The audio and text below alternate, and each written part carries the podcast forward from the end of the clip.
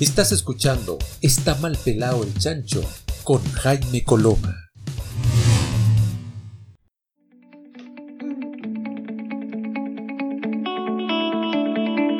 Hola, hola, ¿qué tal? ¿Cómo están? Ya estamos comenzando nuestro Está mal pelado el chancho del día de hoy y ya está con nosotros eh, la académica y experta, a pesar de que ella me dice que no es experta, pero es absolutamente experta en relatos eh, fantásticos, en relatos, eh, em, ¿cómo se podría decir?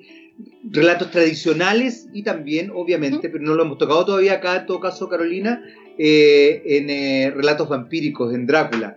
Así que ya está con nosotros Carolina Heiremans, ¿cómo estás? Qué bueno tenerte nuevamente acá con nosotros para conversar sobre este tema que me encanta. Hola Jaime, muchas gracias por invitarme de nuevo. Un saludo a todos los auditores.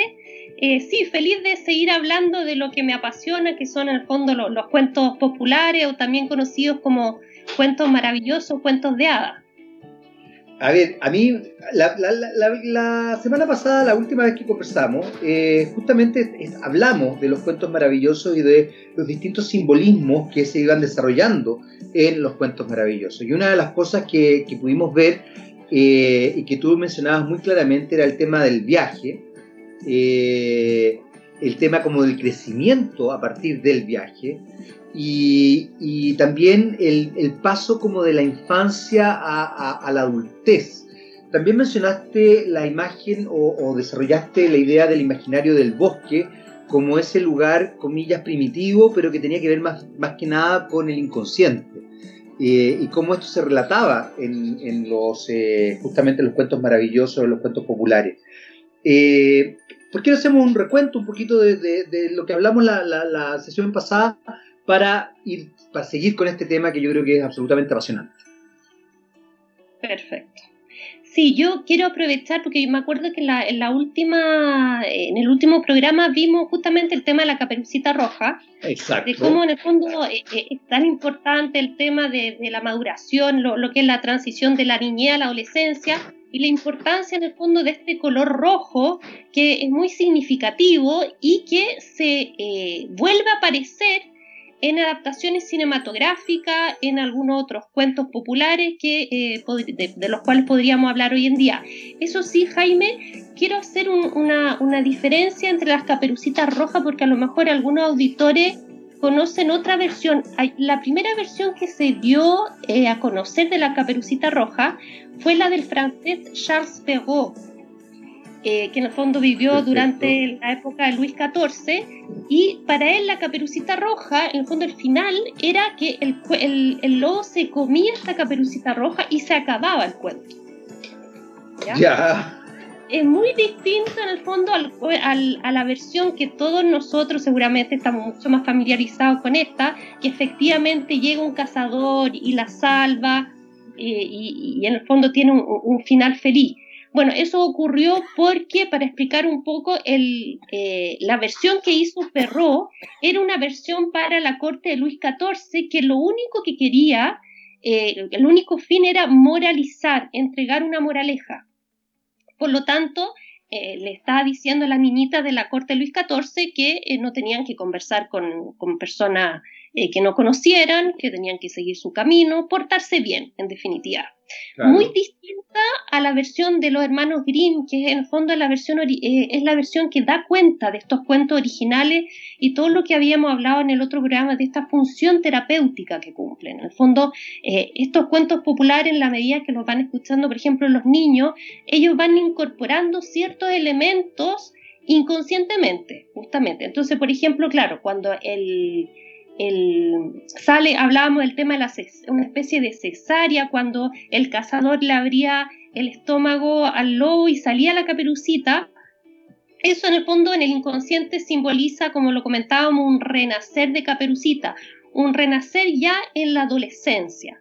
Entonces ahí justamente tenemos el tema de la función terapéutica, vemos que los niños efectivamente eh, se ven, eh, se identifican con este personaje que fue rescatado, a diferencia del de perro que nadie quiere identificarse con una caperucita roja que se la comió lo y se acabó el cuento. Entonces hay que hacer esa distinción, en el fondo hay que ver bien cuáles son las adaptaciones o las versiones que nos han llegado que efectivamente corresponden a cuentos populares. Los cuentos populares nunca van a tener una moraleja, pero sí van a tener un final feliz. Hay que, tener muy en ah. cuenta eso. Ah, pero es que eso me parece muy, muy interesante, porque yo siempre pensé que, efectivamente se buscaba algún tipo de moraleja detrás de los cuentos populares, incluyendo, a ver, moralejas obviamente con final feliz, porque, porque también, como bien hablábamos la, la semana pasada, los, eh, los cuentos infantiles eran bien poco infantiles, digamos. Eh, tengo la sensación de que el, el, siglo XIX como que ya empiezan a infantilizarse, producto de algo que tú mencionabas, Carolina, que es bien interesante, y es que efectivamente el advenimiento del psicoanálisis fundamentalmente le da una importancia a la niñez que hasta ese minuto no tenía. Entonces yo pensaba, fíjate que la moraleja estaba implícita, no, no me manejaba en esta idea. Sí, el, tema de la moraleja en el fondo se empezó a introducir con la sucesiva adaptación y justamente a partir del siglo XIX con este nuevo concepto de la niñez, que en el fondo había que entregarles relatos que les entregaran eh, en el fondo una cierta enseñanza, llamémosles moraleja, pero los cuentos populares originales no, no tienen. En el fondo solamente se comunican con el inconsciente eh, del niño. Eh, este, este, el tema de entregar enseñanza lo hemos agregado nosotros, en el fondo, eh, la cultura que quiere eh, salvaguardar un poco la inocencia del niño. Perfecto. Y en ese, en ese aspecto, y ahí sí hay un elemento importante que hablábamos la, la última vez que conversamos acá en la radio, hay un elemento que no es menor y que tiene que ver con el y vivieron felices para siempre, que yo creo que ha sido uno de los quizás uno de los tópicos que ha, para mi gusto, dañado más las relaciones de pareja en general en, todo el siglo XX y parte del XXI, porque en definitiva eh, las parejas y los que estamos casados sabemos que y vivieron felices para siempre no, no, no, a ver, no termina el momento del matrimonio, por así decirlo, o de irse juntos eh, a la, al ocaso tomados de la mano, sino que como que ahí parte el tema. Eh, ¿cómo, ¿Cómo se fue estableciendo eso? Porque ahí tú, tú mencionaste algo que, que, tiene que ver con lo que queremos hablar hoy día, que es el, el, el, fenómeno y el cuento y la historia de la Bella y la Bestia. ¿Cómo, cómo se va constituyendo esa idea? Bueno, yo me, en todas las interpretaciones que yo les estoy dando, yo me, yo me baso mucho en, eh, en un libro que escribió eh, Bruno Bettelheim, que era un psiquiatra, un psicoanalista, y de hecho el, el libro se llama un Psicoanálisis y los cuentos de hadas. Y él dice que uno de los cuentos populares en el fondo, que va más allá de este final feliz que tú planteas, Jaime, en el fondo que eh, eh, las mujeres o las niñitas están esperando que las despierte un príncipe encantado y una vez que las despierta van a ser felices para siempre, existe un cuento popular que seguramente todos conocen, que es el de la Bella y la Bestia, que en el fondo eh, analiza lo que ocurre después de digamos, el matrimonio o después del encuentro con la pareja. ¿Cómo se fortalece esa unión? Ahí hay un elemento... Dale, dale, dale, por favor, dale. Entonces, precisamente eh, ese, ese, es el cuento en el fondo que, que, me encantaría que analizáramos porque es fascinante, ha tenido muchísimas adaptaciones cinematográficas, podemos revisar en el fondo como las la más famosas, las la que hemos visto, y cuáles en el fondo son los, podríamos decir que hay tres hitos importantes en este cuento y que se remonta, te digo, a la cultura que venía de la India hacia Europa, desde esa época, hace miles de años. Miles, miles de años. Sabes que hay algo que me, que me, encanta además, porque eh, vamos, vamos a meternos, por supuesto, en, en, lo que plantea Carolina, pero también el arquetipo de la bella y la bestia lo desarrolla Carl Jung, lo hablábamos un poco la, la última conversación que tuvimos, eh, desde, la, desde esta idea de que el amor eh, eh, hace cambiar a la bestia y Jung tiene una visión más realista y es en definitiva que en realidad si te enamoras de la bestia, asume a la bestia, como, como, como, que el amor no lo va a cambiar. es, bastante más, no sé si pesimista la visión, pero, pero en definitiva es, es, bien interesante establecer como que uno se vincula con quien se vincula, más allá de, de la idea, incluso de, muy de cuento de hadas, de que el amor todo lo puede y el amor reivindica todo y el amor eh, limpia, digamos, las almas y todo eso. Vamos a hacer una breve pausa, Carolina, volvemos inmediatamente para seguir conversando ahora ya más específicamente sobre La Bella y la Bestia. Vamos a una breve pausa musical, volvemos inmediatamente a seguir conversando con Carolina Heiremas. Sigamos hablando con Jaime Coloma.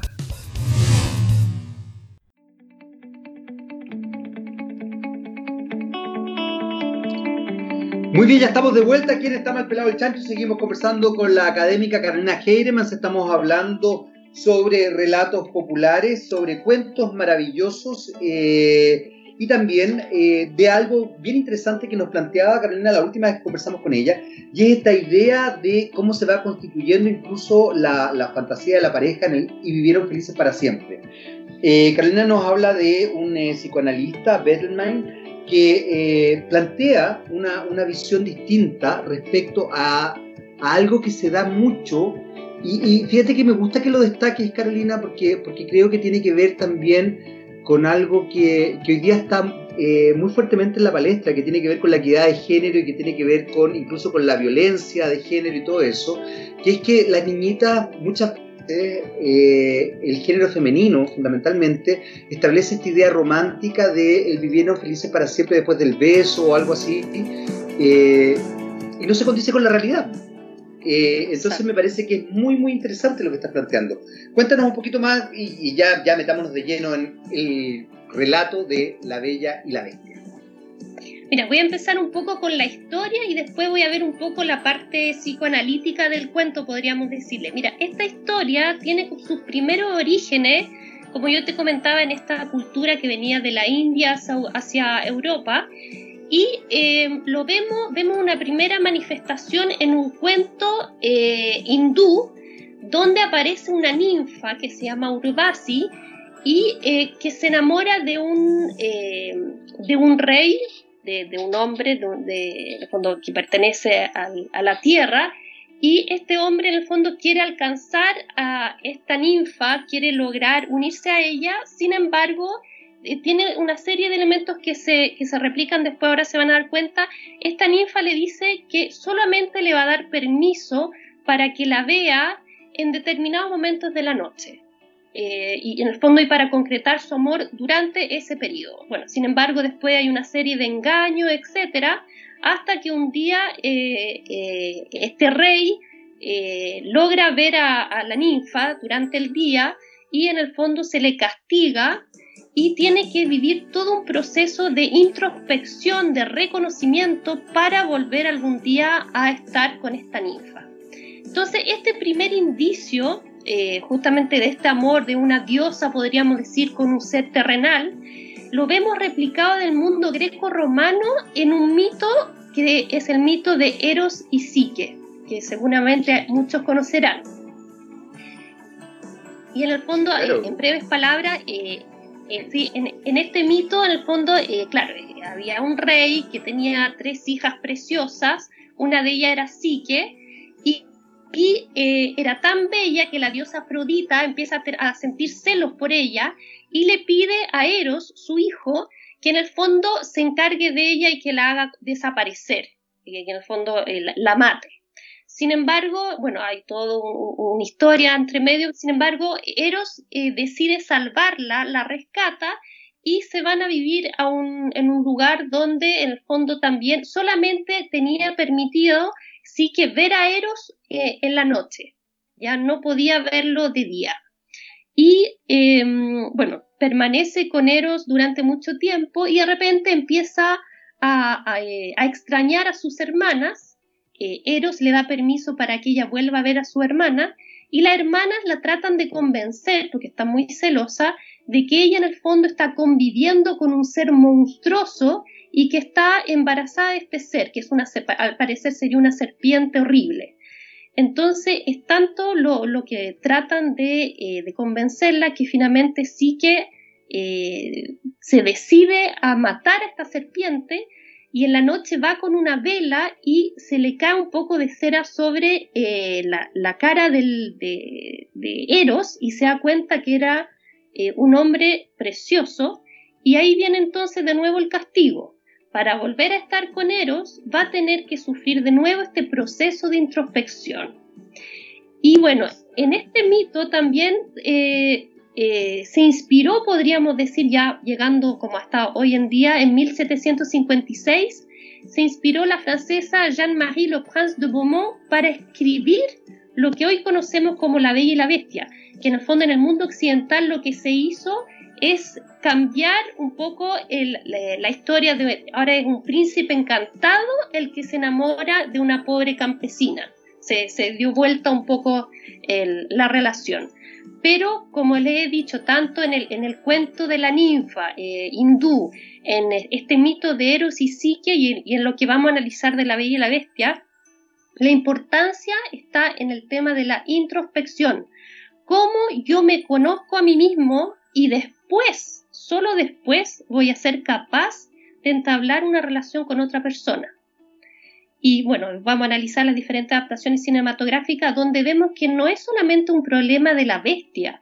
Uno podría decir, claro, eh, esta persona está de esta forma y la única que tiene que tener este proceso de introspección y de conocer cómo su otro yo sería la bestia.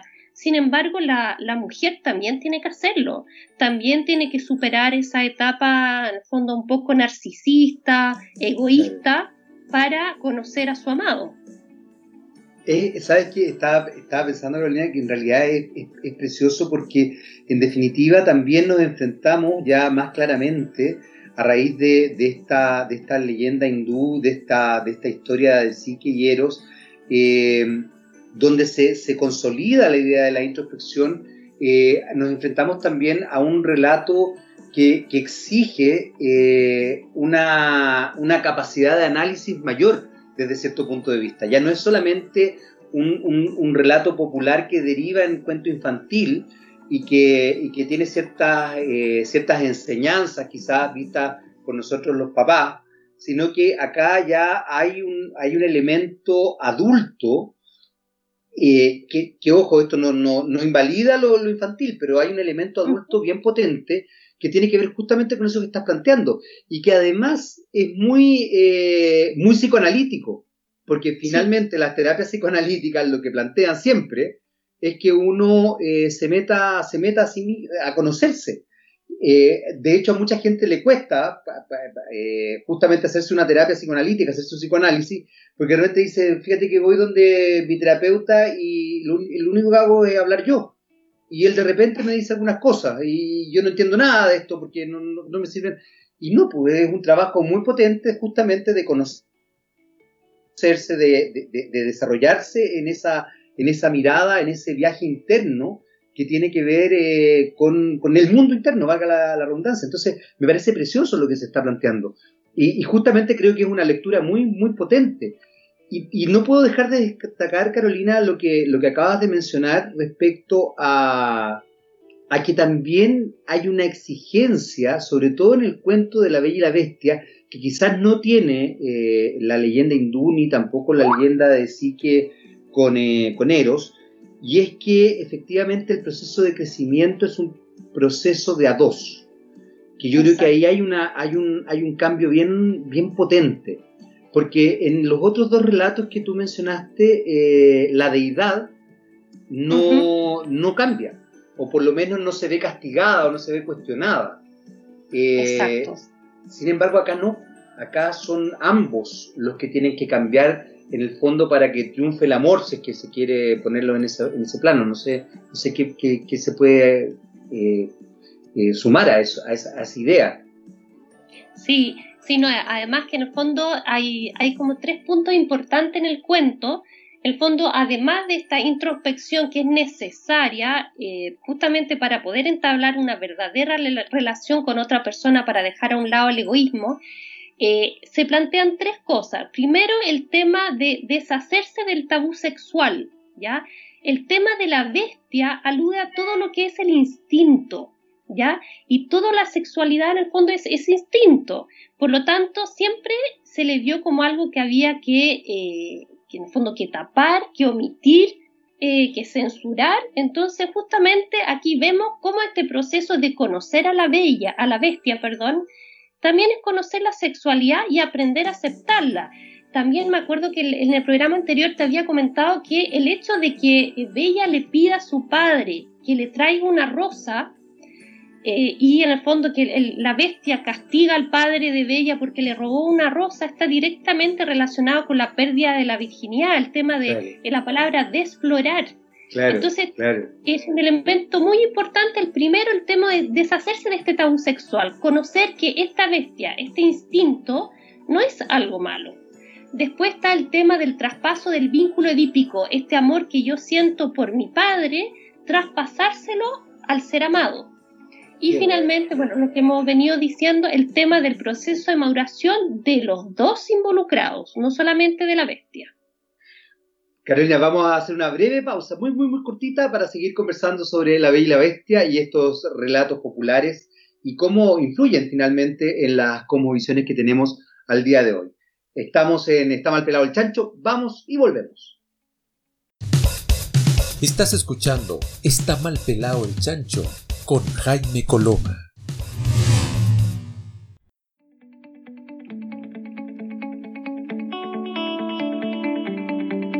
Muy bien, ya estamos de vuelta aquí en Está mal pelado el chancho. Seguimos conversando con la académica Carolina Heidemas sobre estos relatos populares, estos cuentos que derivan en cuentos infantiles y que finalmente establecen desde la visión actual, desde la visión del siglo XX, siglo XXI, como una instancia de enseñanza, pero que tienen eh, elementos mucho más profundos. Estamos focalizados en la imagen de la bella y la bestia. Y hay algo que planteaba Carolina que a mí me parece fascinante y que tiene que ver con, eh, con este elemento eh, primitivo y bestial, entre comillas, de la sexualidad. Eh, y digo entre comillas porque creo que hay algo que es muy interesante ahí y, es un juego bien, bien potente, porque en definitiva es desmistificar lo sexual y también ponerlo como que si bien puede no ser algo, comillas, bonito, eh, no por esto es menos atractivo, para ponerlo en términos muy concretos. Puede que no sea bonito, pero evidentemente seductor. Entonces, ¿qué es un poco lo que pasa con la bestia, ¿no? Como, como, como visión concreta. Entonces me parece, de verdad me parece alucinante lo que estás planteando. Lo otro que dijiste hacia al final del corte, esta idea de, lo edípico, ¿no? Que es muy potente. Traspasar, y que además es muy complejo, eh, traspasar el, amor al padre, a la madre, hacia la pareja elegida, no es algo menor, eh, más aún cuando la pareja elegida eh, ojalá, si que uno resuelve el Edipo, supere justamente al padre o a la madre. O sea, por algo uno lo elige, digamos. Entonces, eh, me parece, de verdad, Carolina, me parece alucinante los planteamientos que estamos, que estás, que estás planteando, que estamos conversando. Por favor, dale, cuéntanos más. Bueno, ahora voy a hablar un poco de, las adaptaciones que se han hecho cinematográficas para que tengamos un referente con respecto al, cuento. Perfecto una de las primeras adaptaciones que se hizo, que, fue muy famosa, fue una francesa que se llamaba La, la Belle y la Bête eh, de 1946, que, cuyo director era Jean Cocteau. No sé si te acuerdas de ella, Jaime. Perfectamente, era, además preciosa. Exactamente, era preciosa. Sí, sí, es bellísima esta película. Y, en el fondo, claro, ahí uno, si uno lo empieza a analizar, se da cuenta que efectivamente existen todos estos elementos de que el fondo Bella se enamora de la bestia, pero por lo que él es, eh, porque es un ser, además, además de ser eh, superficialmente una bestia, es un ser que tiene todo un mundo literario interno, al que le gustan los libros, que es sumamente interesante, apasionante, eh, dedicado con Bella, por lo tanto, tiene este otro mundo que se abre y que seduce a, esta mujer. Ahora, por otro lado, eh, Bella, como decíamos, también se, relaciona mucho con el, mito de, de y Psique. Eh, Bella, cuando vive en el castillo con, con Bestia y lo ve en la noche, ella igual echa de menos a su padre y a sus hermanas. Entonces, eh, eh, y, no está contenta con lo que tiene, puede tener muchos tesoros, puede tener a un hombre o una bestia que, la admire, pero no está conforme. Entonces, por eso que en todas estas, adaptaciones cinematográficas o adaptaciones del cuento, Bella vuelve a ver si su padre está bien y las hermanas son las que en el fondo le, eh, retrasan su regreso porque son, están envidiosas eh, de esta relación que está formando Bella, y además que, bueno, con todas las riquezas que, eh, por las, las riquezas que se veía rodeada. Y entonces, en el fondo, en este regreso, y cuando ve eh, que le está haciendo un daño a la bestia porque no está volviendo en el tiempo que le había prometido, ahí también ella madura, ella se da cuenta que eh, lo echa de menos, ella podría haberse quedado con su padre y no haber vuelto porque la bestia se iba a morir. Pero ella no, ella eh, ahí es donde, en el fondo ocurre todo este proceso de maduración, deja atrás su padre, estos deseos o sea, en el fondo, esta actitud más bien narcisista, egoísta, que es propia de, los niños, a lo mejor de la adolescencia, y crece para juntarse y unirse justamente a la bestia. Después, la, otra, em, la siguiente adaptación cinematográfica, que también es muy recordada, Jaime, es una serie que estuvo muy de moda en 1987, que se llama eh, The Beauty and the Beast te acuerdas que la protagonizaba eh, Linda Hamilton, la, Exacto, Sí. sí. Bueno, la de Terminator, por si alguien no la tiene. Sí, claro que sí, por supuesto. Sí, y que esta bestia vivía como en el subsuelo de, de Nueva York, y, bueno, el otro día lo estuve rememorando un poco viendo los primeros capítulos y duró dos años. Y también, en el fondo, no quiero hacer ningún spoiler, pero finalmente eh, eh, eh, me acuerdo que la bestia se llamaba Vincent y, y Bella se llamaba Catherine. Catherine se enamora de, Vincent, eh, tienen una historia de amor preciosa e incluso ella llega a quedar embarazada. Esa parte no me acordaba, pero efectivamente... Yo tampoco. no les voy a contar qué pasa después, pero concretan su amor y es una pareja muy unida que en el fondo lo que siente Catherine lo siente la bestia, es una eh, compenetración así muy, muy, eh, muy bonita. Y después, bueno, tenemos la recordada eh, adaptación de película animada que es la de Disney en 1991, que todos recordamos, pero también es como un referente para los niños el tema de la Bella y la Bestia. Y después, en el 2014, eh, hay una producción cinematográfica francesa que fue muy premiada, eh, que bueno, se llama también La Bella y la Bestia, y que dirigió un director francés que se llama Christophe Gans. Y cuya, eh, en el fondo, esta producción se asemeja muchísimo al cuento eh, original, podríamos decirle. Están presentes todas las hermanas, eh, de hecho, eh, Bella además tenía tres hermanos hombres. Hay una, hay una, mm, podríamos decir, se vuelca todo lo, lo, maravilloso del cuento en este, esta adaptación cinematográfica que si bien es cierto incluye otros elementos como por ejemplo unos gigantes de piedra, eh, una serie de animalitos también que se van transformando, siguen teniendo como principal objeto mostrar esta relación que se produce entre la bestia y entre, eh, entre Bella, esta, esta, esta, mujer. Y lo que rescato de esa película es que la, la Bella, en el fondo, cuando va a, eh, regresa al castillo, está vestida totalmente de rojo eh, y tiene que pasar por un bosque, justamente eh, un bosque que se eh, lleno de espinos y ahí podríamos ya empezar un poco con el tema del psicoanálisis en el fondo. Tiene que ingresar a su subconsciente, darse cuenta qué es lo que ella quiere realmente. Ella quiere en el fondo a esta otra persona, quiere conocerla desde el punto de vista sexual, cultural, todo lo que ella representa y por eso se atreve a cruzar este bosque, queda totalmente rajuñada, pero acepta este desafío. Entonces es muy bonito si uno empieza a analizar como los colores de la adaptación cinematográfica. También, por ejemplo, la Bella está a punto de morirse y hay una especie de laguna eh, donde Bella eh, introduce a la bestia que se está muriendo. Entonces también está el tema del agua el agua es la que lo purifica y finalmente, bueno, se transforma de, bella, pasa a ser un príncipe justamente a través de, este encanto del agua. Que lo, lo, que lo podemos también ver en la adaptación de Disney, la, última que se hizo, la del 2017, claro. que la rescato muchísimo. Yo sé que dije que de repente Disney, en el fondo, el único pecado que tuvo Disney, podríamos decir, es que se basó en, en, adaptar cuentos que habían sido un poco censurados, pero no es que Disney haya censurado los cuentos. Pero en esta nueva versión introduce una serie de elementos que vuelven a rescatar el cuento original. que son, son soberbios. Está el tema del color también, el tema de, bueno, está protagonizada por Emma Watson.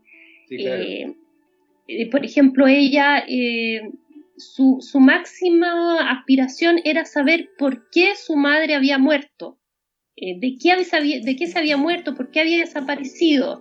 Entonces, eso también incluye para ella un viaje interior. En la medida que no supere la muerte de su madre, ella va a seguir estancada. Entonces, ahí está el proceso de maduración de ella mientras la bestia hace su otro proceso de maduración, que efectivamente es dejar a un lado el egoísmo, eh, transformarse en el hombre que, finalmente va a querer a Bella. Eh, eh, mira, encuentro que has dado tantas pautas maravillosas. Una, de ellas es, por ejemplo, que a propósito del autoconocimiento, el, agua, el agua es arquetípicamente son las emociones. Y es muy interesante que en, una, en uno de los relatos cinematográficos eh, la bestia se transforme en príncipe a partir de hundirse en sus emociones, hundirse en el agua. Vamos a hacer una breve pausa musical, ya no queda, aunque tú no lo creas Carolina, ya estamos en el último bloque, así que vamos a esta breve pausa musical, volvemos inmediatamente a seguir conversando con Carolina Heiremans aquí en Está Mal Pelado el Chancho. Vamos y volvemos. Sigamos hablando con Jaime Coloma.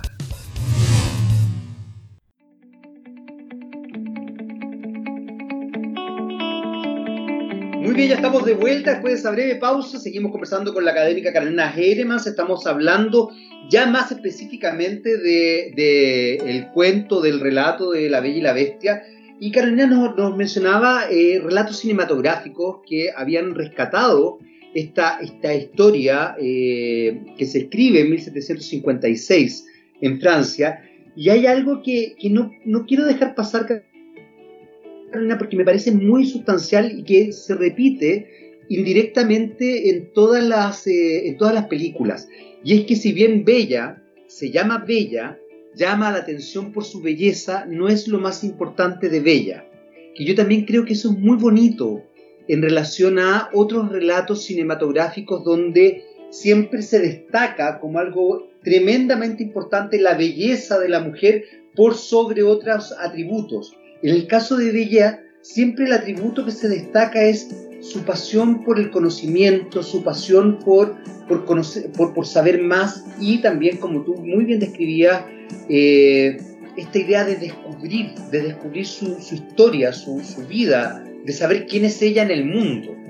Eh, de hecho, una de las cosas que la seduce de la bestia es, como tú bien relatabas, Carolina, eh, este ser que intelectualmente es eh, fascinante. Entonces me parece que, ahí hay cosas muy bonitas, es, es casi como una, una especie de, de, sutileza feminista bien, bien particular la que se destaca, fíjate, a través del cine y a través de la narrativa, ¿no? Sí, bueno, de hecho, por eso yo rescato tanto la, última versión, la del 2017 que hizo este director Bill Condon, eh, donde eh, la protagonista es Emma Watson. Eh, Emma, ay, sí, Emma sí, Watson. Emma Watson, sí, está perfecto. Sí, Emma Watson, sí. Porque en el fondo a ella se la muestra como una niña que le encanta leer, que le fascina leer. De hecho, cuando en el fondo, cuando llega al castillo de, de la bestia, lo que más le apasiona es que Bestia le muestra una biblioteca pero gigantesca, llena de libros. preciosa además.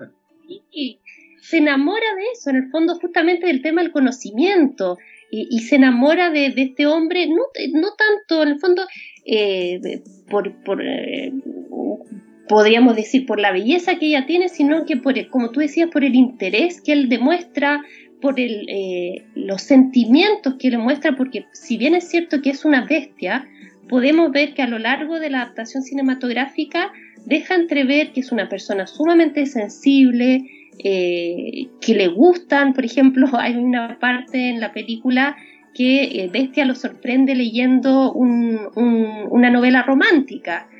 entonces, por eso digo, es el, el, tema de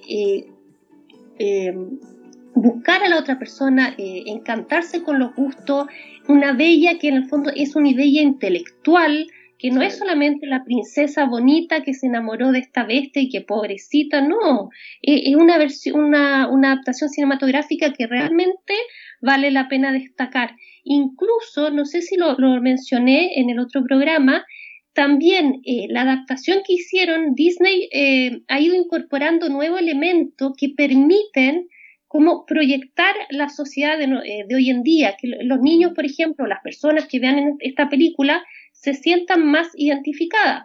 Por ejemplo, en esta película se introducen una serie de personajes que eh, están muy relacionados con eh, nuestra sociedad hoy en día. Está el tema de la inclusión, a través, como yo les mencionaba, de este personaje nuevo que aparece, que si bien no está en el cuento, se introduce y de manera muy bien, eh, que, este personaje que es Lofu, que es un personaje que es homosexual, eh, también tenemos los, típicos elementos de eh, el candelabro que baila, bueno, y todo lo, que hemos visto en La Bella y la Bestia, son, son elementos que le van dando un, simbolismo muy, muy bonito a toda la película. Hay algo que, me, me, gusta mucho de lo que estás planteando, porque en definitiva, y lo decías la última vez que conversamos en el programa anterior, que era incorporar eh, la idea de la ambivalencia del ser humano entender que, no, que, los buenos tienen aspectos malos y que los malos tienen aspectos buenos, que yo creo que es algo muy propio de, del relato infantil que hoy día se desarrolla en el cine y se desarrolla incluso en los dibujos animados. Uno ve monstruos que son maravillosos y tiernos y por el contrario ve gente bella, que en el caso de La Bella y la Bestia es muy potente en, en las películas de Disney, que el bello el más bello de todos es muy malo, es muy feo, por así decirlo.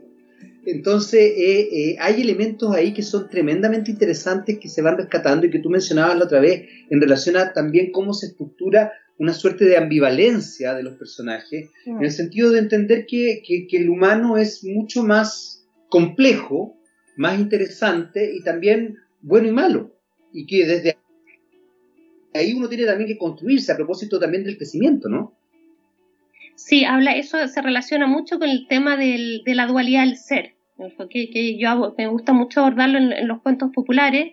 En el fondo, demostrar que una persona no solamente es buena, como dices tú, Jaime, también tiene que enfrentar ese otro lado. Claro, no podría decirle el lado oscuro, pero en el fondo ese otro lado donde eh, permanecen todo lo que uno tiene, eh, los sentimientos que reprimió en algún momento, el tema, por ejemplo, ya, la sexualidad, que en algún minuto de la vida, cuando uno era chico, le dijeron, no hable de eso, no mire, no toque, no diga nada.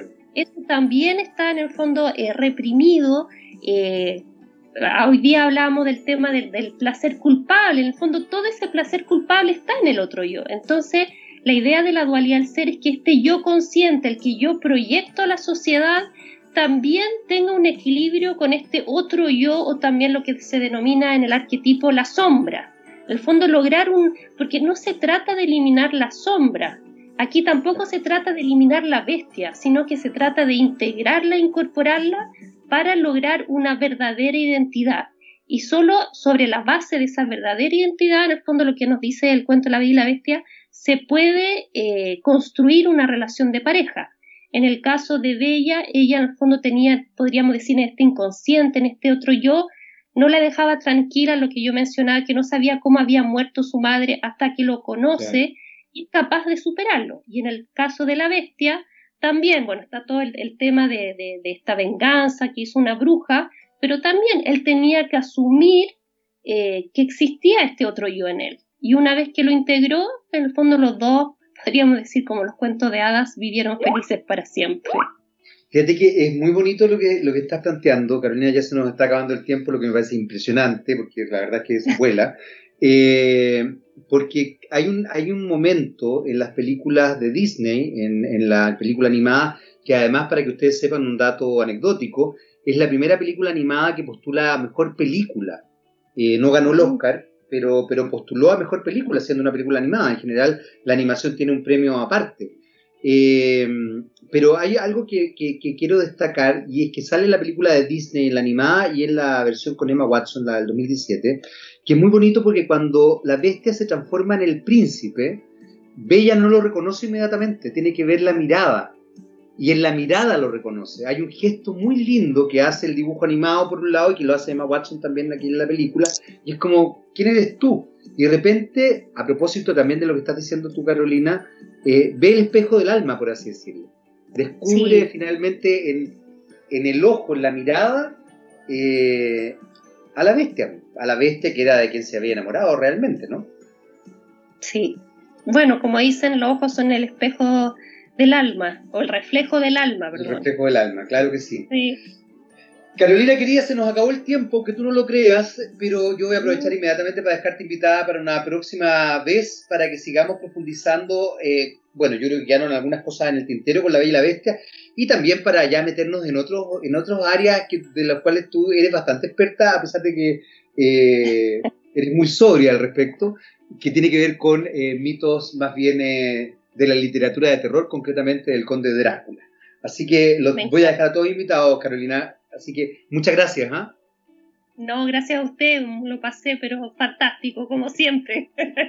yo también lo pasé el después, así que muchas, muchas gracias y yo los dejo a todos ustedes invitados, por supuesto, para un próximo Está mal pelado el chancho. Chao, chao. Chao, Carolina. Chao, gracias.